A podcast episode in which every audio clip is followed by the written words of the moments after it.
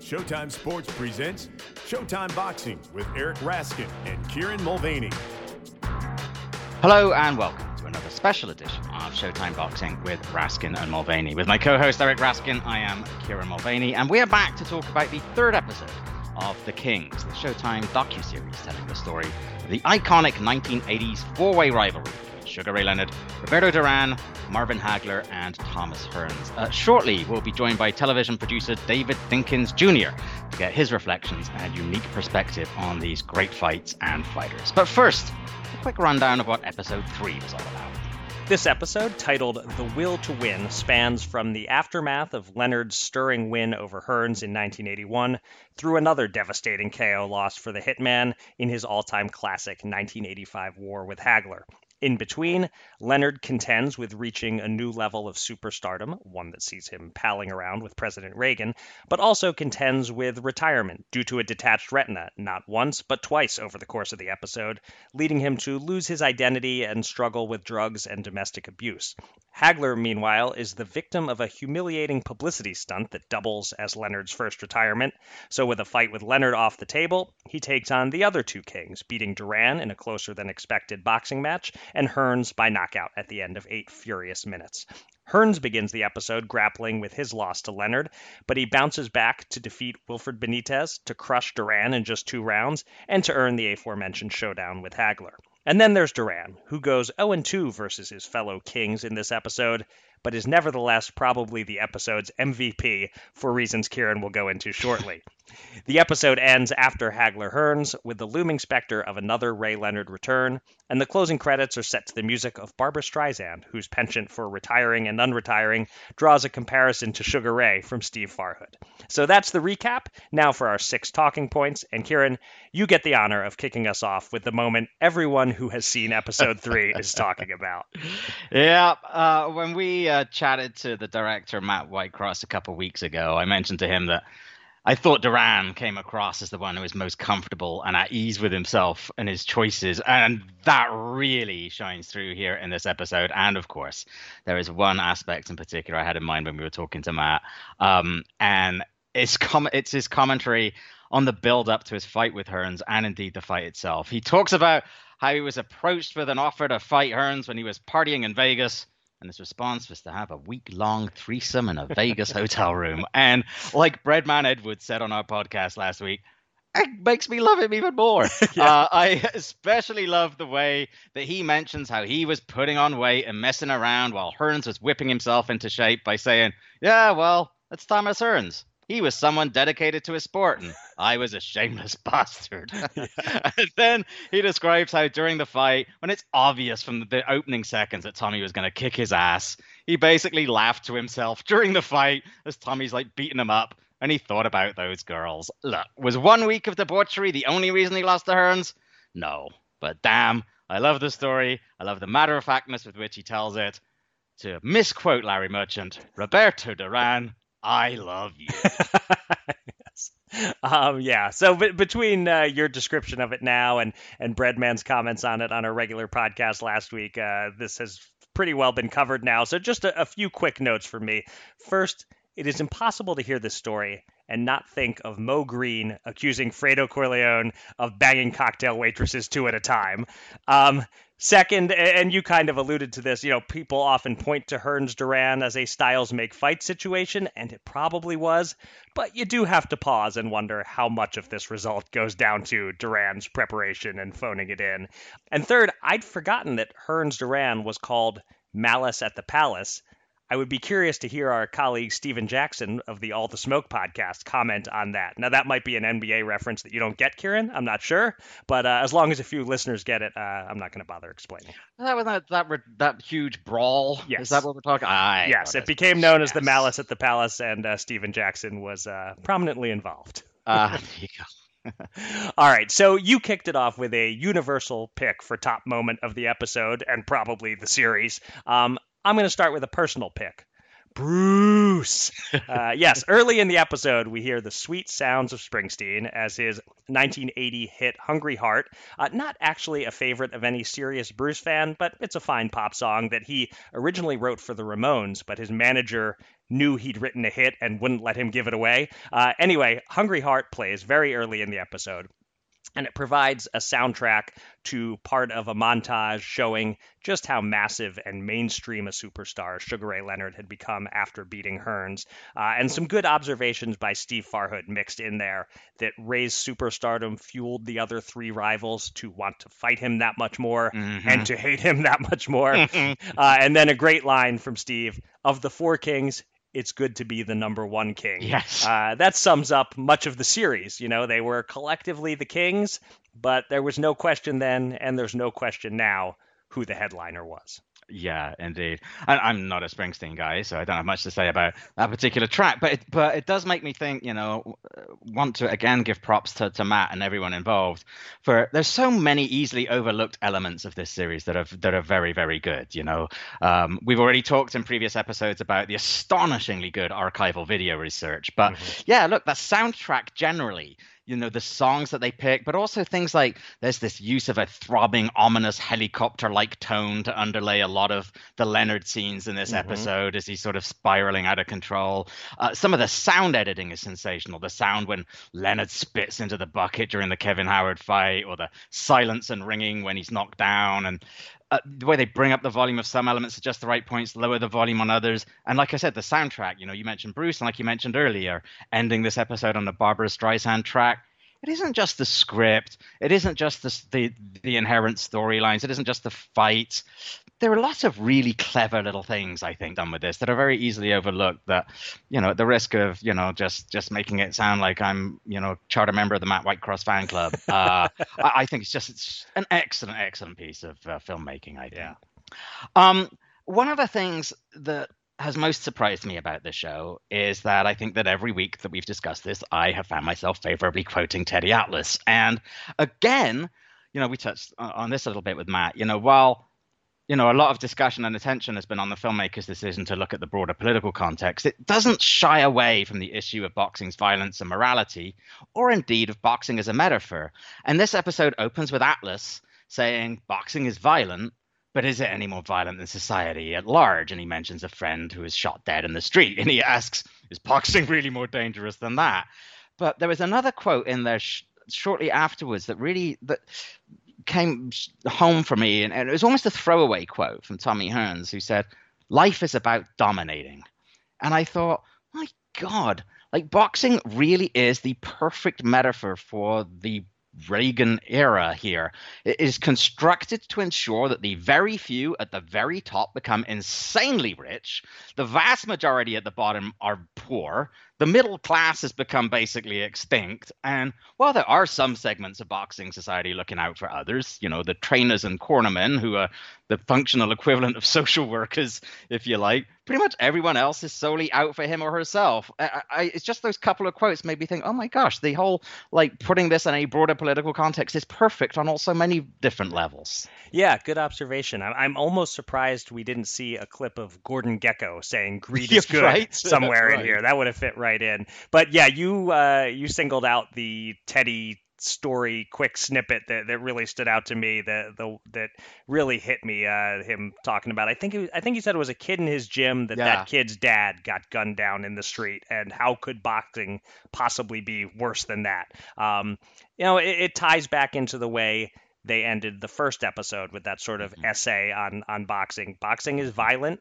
It can shorten cognitive lifespans, but it also saves lives and it allows someone like Sugar Ray Leonard to emerge as a symbol of that extreme capitalism that got a push in the 80s. Yeah. So, my next scene I'm highlighting is the Baltimore announcement, uh, the bizarre event Ray Leonard staged where Howard Cosell was hosting. It was a celebration of Ray, and he invited Hagler. It was thought that maybe he'd announce he wanted to fight Hagler, and instead he says, Unfortunately, it'll never happen. And he's retiring because of his eye injury. I thought Matt Whitecross and his team did a great job presenting this in a way that if you didn't know going in what happened, it really built the suspense well yeah. before Ray's shocking twist of an announcement. And even if you did know all about it, it was well presented to make clear what an absolute asshole Ray was being. um, while admittedly high out of his mind, um, he, he told me for the oral history that he truly hadn't made up his mind before the event started what he was wow. going to say, and he was so high he couldn't count on himself to say whatever he had intended. Wow. He, just wasn't sure. I'm not sure if I totally believe that he mm. went out there unsure of, of which direction he wanted to go with it. I do believe the part about him being really high. Um, whatever the case, I know I keep comparing this to The Last Dance, but Mm-hmm. Just as Jordan is your central character, but also frequently the main heel, uh, mm-hmm. this was a big heel turn moment in the narrative for uh, for Ray Leonard. Yeah, and, and, I can't remember if we talked about this before already, but while I was, of course, fully aware of the event and it happened, I prior to this I hadn't seen any footage of it. I, mm. I wasn't aware of what an awful train wreck it was. yeah. Um, and I certainly was. I knew that he had Hagler in the audience. I had no idea that Hagler climbed into the, into the ring there, the stage, and basically mm-hmm. said, "Oh man, we're going to make so much money together. Yep. It's going to be great." And again, props to the team here. The reaction shots of Leonard yes.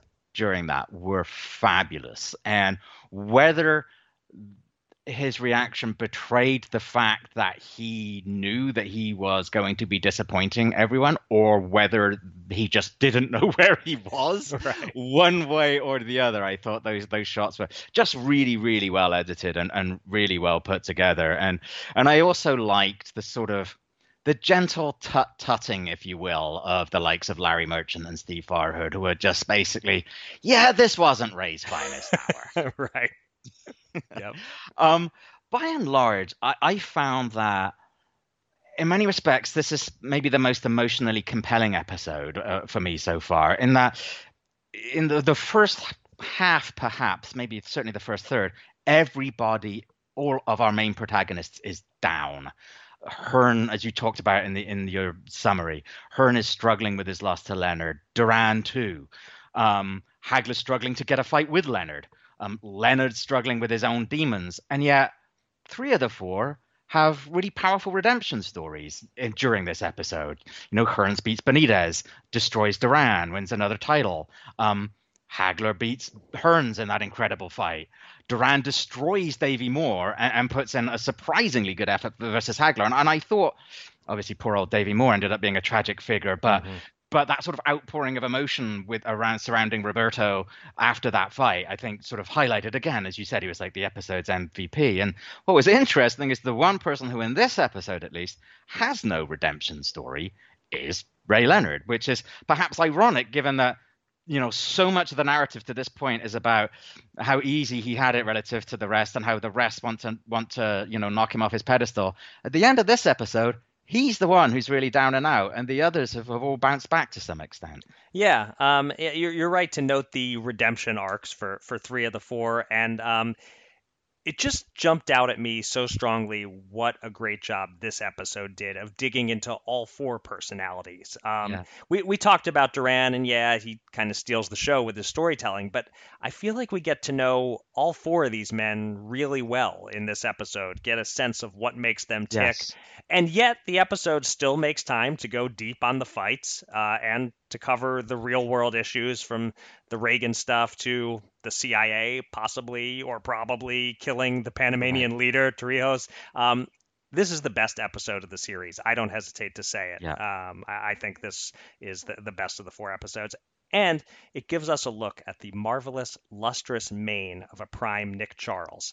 Uh, it doesn't really tie in here, but I just had to find a place to mention it. Yeah. Damn, what a head of hair he had on him. yeah, yeah. okay, final observation you can't screw up highlights of Hagler Hearns, obviously, and they don't. But I think it's worth noting how effectively the documentary lays out the build to that fight. We get Hearns smashing Duran, Leonard is out of the way for now, and Hagler Hearns is now the perfect fight at the perfect time, and the documentary gets you properly pumped for it.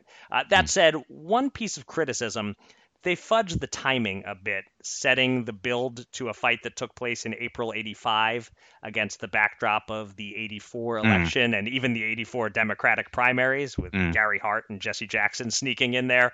Um, I think the actual election in November does come close to overlapping with when this fight was announced, but still, there's a bit of a reach timing wise, although it all worked thematically. Um, but in any case, when the opening bell of Hagler Hearns rings in the documentary, you are properly fired up. So well done on that. Yeah, I, I think I can't remember if I mentioned this before as well, but uh, what I love, you know, is yes, they're looking at the broader picture in, in, in each episode, but the conclusion of each one, at least to this point, has been one of is one of the big fights between right.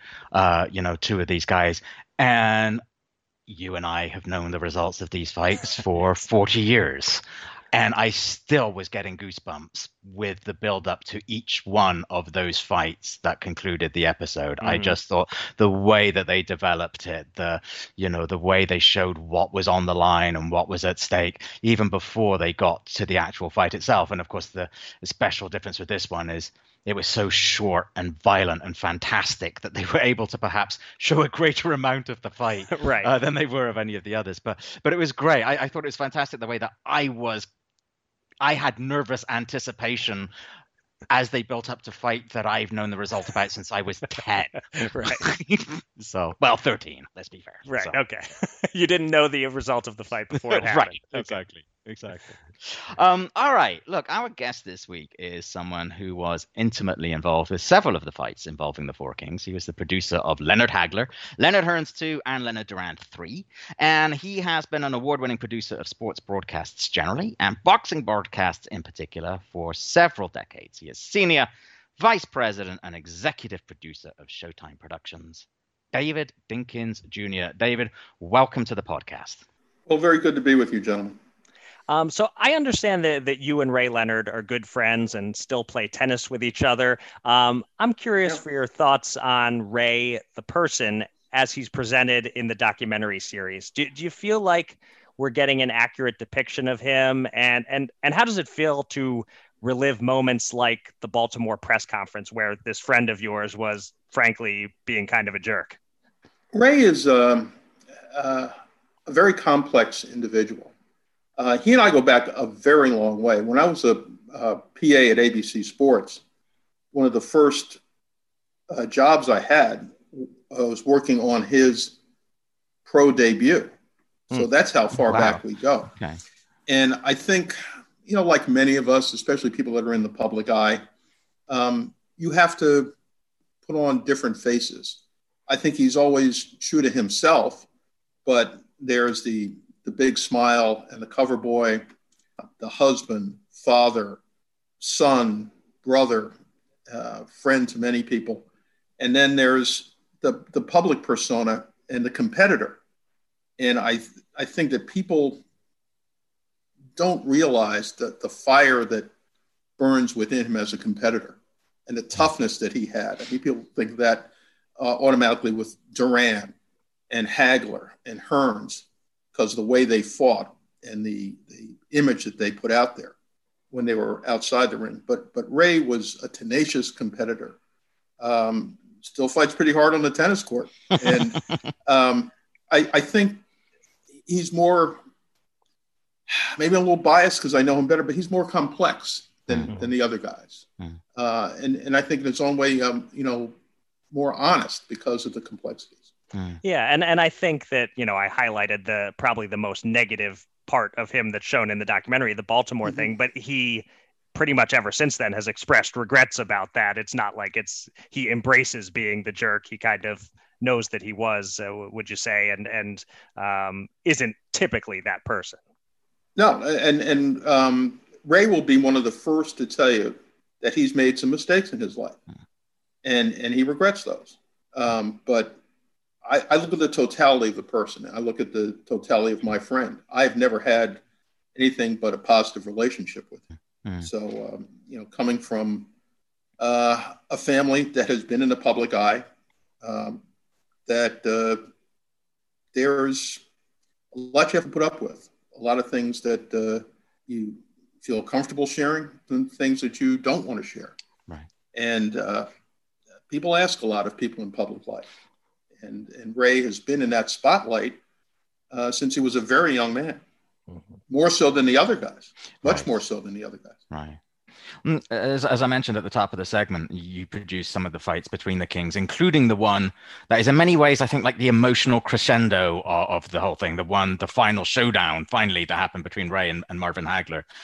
How high does that fight rank in your illustrious career in terms of producing a fight and feeling that you were producing something that was more than a fight, that it was something that the whole world was stopping to watch?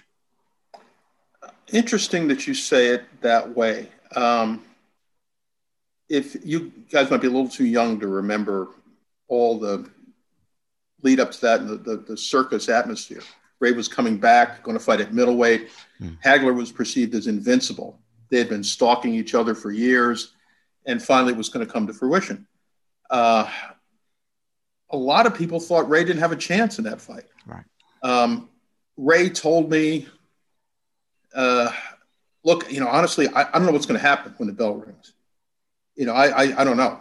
You know, he, he might just, you know, just, just like savage me. You know, Hagler took a different tactic, as we all know, and, and tried to box with Leonard instead of just try to, you know, just gangster him like he wound up doing with Hearns. And if he'd maybe taken that tack, we'd be having a different conversation about mm-hmm. that fight. Mm-hmm. But you know, who knows? But um, I think that the, the the lead up to the event I don't know if the fight could have ever lived up to all that buildup. There was so much drama around it, and as as you know from covering the sport, uh, it's great when the expectation is met with the result in the ring, but it's so hard to to, to get to that point. Mm-hmm. It, it, was a good fight. I think it was uh, more interesting that those were the tactics that Marv decided to, to try to box with Ray to show him a lesson. I can outbox Ray Leonard, you know, and it kind of played into Ray's hands. And Ray was able to steal rounds in the last minutes of rounds with flurries and such. And I, I do believe that uh, judges are human. And when an underdog performs above expectation, yeah. they get disproportionate credit. Yeah. yeah. And it's a close fight. I could see it going either way. Mm. I, have I've watched it thousands of times. And uh, some days I think, oh yeah, Hagler got him. Other days, oh yeah, Ray, Ray did just what he needed to do to win. So I think the, the somewhat controversial result added to the mystique of it a bit, but um, that, that was a tough fight to live up to expectations right. overall. Right.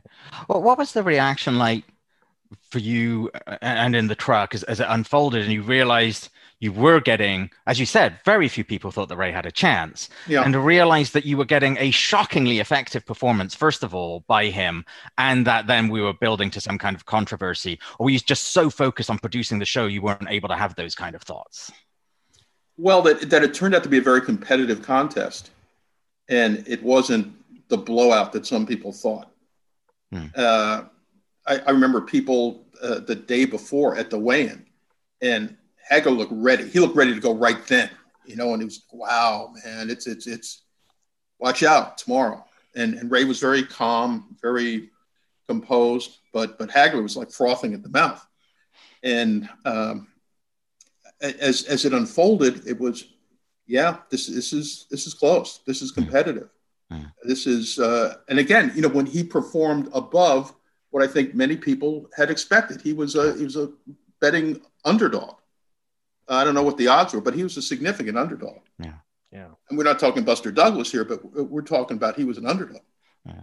Yeah. So when you, that's one of the great things about sport when the unexpected happens. Mm. It was yeah. uh, legendary figures in in a long awaited showdown. I'd say it lived up to that part of the expectation, mm. and with the uh, the result being the Leonard upset. Yeah, yeah, it's it's it's boxing history, mm. boxing lore.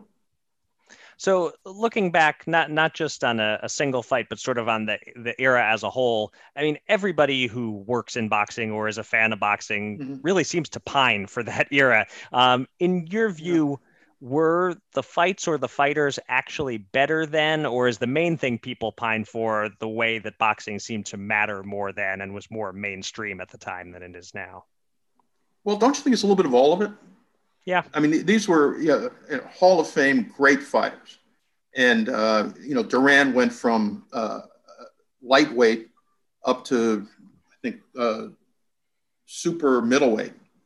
And uh, Hagler campaigned solely as a middleweight.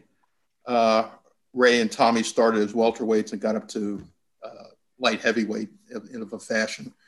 Um, but they were they were the kings of that era, and they were ready to fight each other. And and the, the round robin part of it made it very interesting. Some beat others.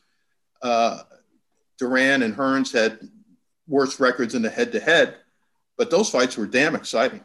And they were they weren't afraid. They wanted to get in there. I think Tommy would still fight anybody today. yeah, we sadly had... Marvin's no longer with us. Um, Ray, I think, feels he's had his time. Uh, Duran, uh, you never know with him. you never know with him. Right. Yeah, it's funny that you say that about Tommy because we had Jackie Kallen on the podcast last week, mm-hmm. and she mm-hmm. said basically the exact same thing that yeah. Tommy still thinks he could go out there and, and beat anyone and knock oh, anyone oh, out sure. if you give him the chance. For, for sure. I, I, think, you know, he's probably looking for Jake Paul's phone number. yes. Um, you mentioned Roberto as well, and, and in episode three, really Duran's interview clips steal the show in, in many ways. Uh, how well did you get to know him over the years, and and had you known him to be really the great raconteur that he comes across as, as in this documentary? He's a fascinating man.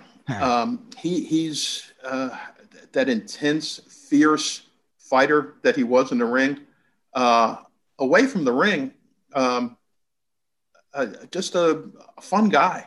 Hmm. You know, a, a, a, fun guy. Just he, he enjoyed life. Um, uh, I, I, think it was interesting that both he and Hagler in the ring, fierce, fierce competitors outside the ring, hmm. uh, especially you know Marv. He he was he was as nice a guy outside the ring as he was fierce competitor in the ring. And um, Roberto Duran, uh, how can you take your eyes off him? You know, right. he's he's just uh, again, uh, I'm sure before your guys' time, lightweight. He was just a human buzzsaw. I don't know if, if there was a better lightweight ever Indeed. than him. Indeed. And then you know moved up and up and up, and he made the jump from lightweight right up to welter to fight uh, Ray, and and I did the the fight when he uh, upset uh, Iran Barkley, hmm. and uh, I was at the fight with Davy Moore, All and right. Uh, those were like you couldn't believe what you were seeing. Hmm. You, you, couldn't believe it. He was he was supposed to be just the the stepping stone to up and coming guys to put notches on their belts, and um, it, when he was ready to fight, you, had your hands full. I think there were some times maybe where, frankly, he wasn't as ready as others. Yeah, right. For whatever reason. Indeed. As he discusses in this episode. Yes. so you mentioned that uh, Duran Barkley was another one of the uh, his historic fights that, that you worked. Um, yeah. You were not the producer on Hagler Hearns. I'm sorry to remind you of that. I don't mean to, to rub it in, but uh, you no, can't we can't no. work them all, I guess. But I'm curious, were you there in Vegas that night? No, but I, I saw it at Radio City Music Hall hmm, in the okay. closed circuit there.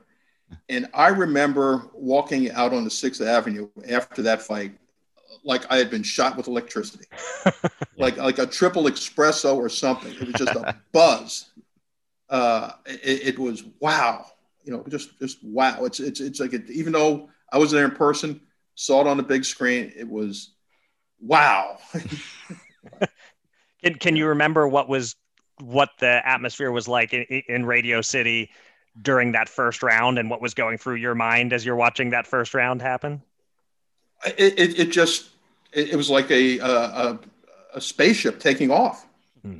You know, three, two, one, liftoff, and and and, and kaboom! And then uh, when there was that that big exchange where you know Hagler gets hit, and, and he's like, "Well, I, I, better do something about this," you know. And then the, the blood comes, and he said, "Well, I really better do something about this." And you know, wow. And and Tommy was one of those guys. Uh, a good friend of mine, Akbar Muhammad, that worked for Top Rank for many mm-hmm. years.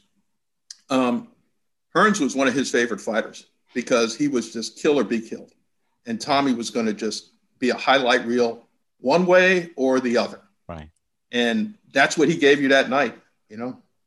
Um, one final question. It's from a somewhat different perspective. Uh, if there's one element to this series that's a little bit polarizing, it certainly isn't for Eric or I, but it's the way that the filmmakers look at these stories through the lens of political developments at, at the time. And as a member of a very political family, mm-hmm. um, and your father became mayor of New York City right at the tail end of, of the period covered in this series.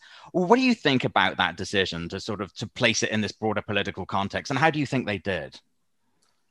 Well, I think those were very interesting times. And I, and I think to use sport and personalities as reflections of the larger uh, time hmm. and, and, country and world, I, I, think it's a very clever device hmm. because I, uh, sport really is a uh, reflection of, of, of, all of us, whether it's the uh, um, the makeup of the uh, the personalities that are there, their backgrounds.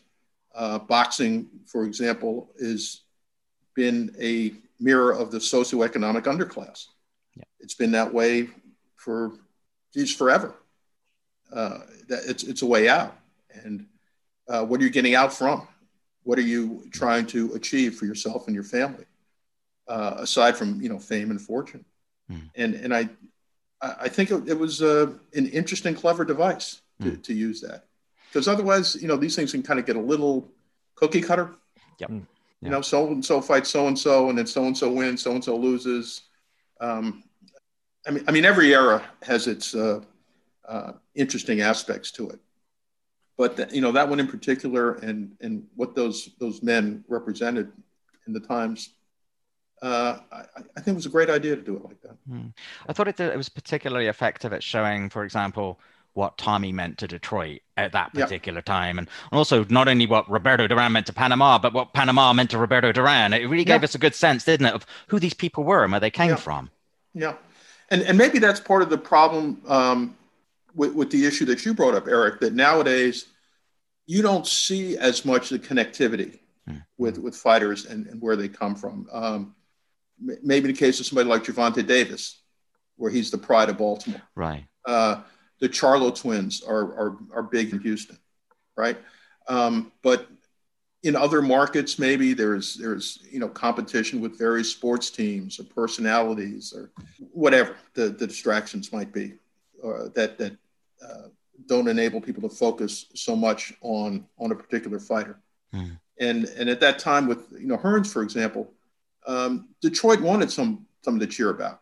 You know, they they they they took a lot of pride in in him, and uh, remember he he was avoided for a long time until he got a hold of Pipino Cuevas. Pipino Cuevas was supposed to be this killer, and he just destroyed him, yeah. just destroyed Cuevas, and and then he was off to, um, you know, bigger and better things.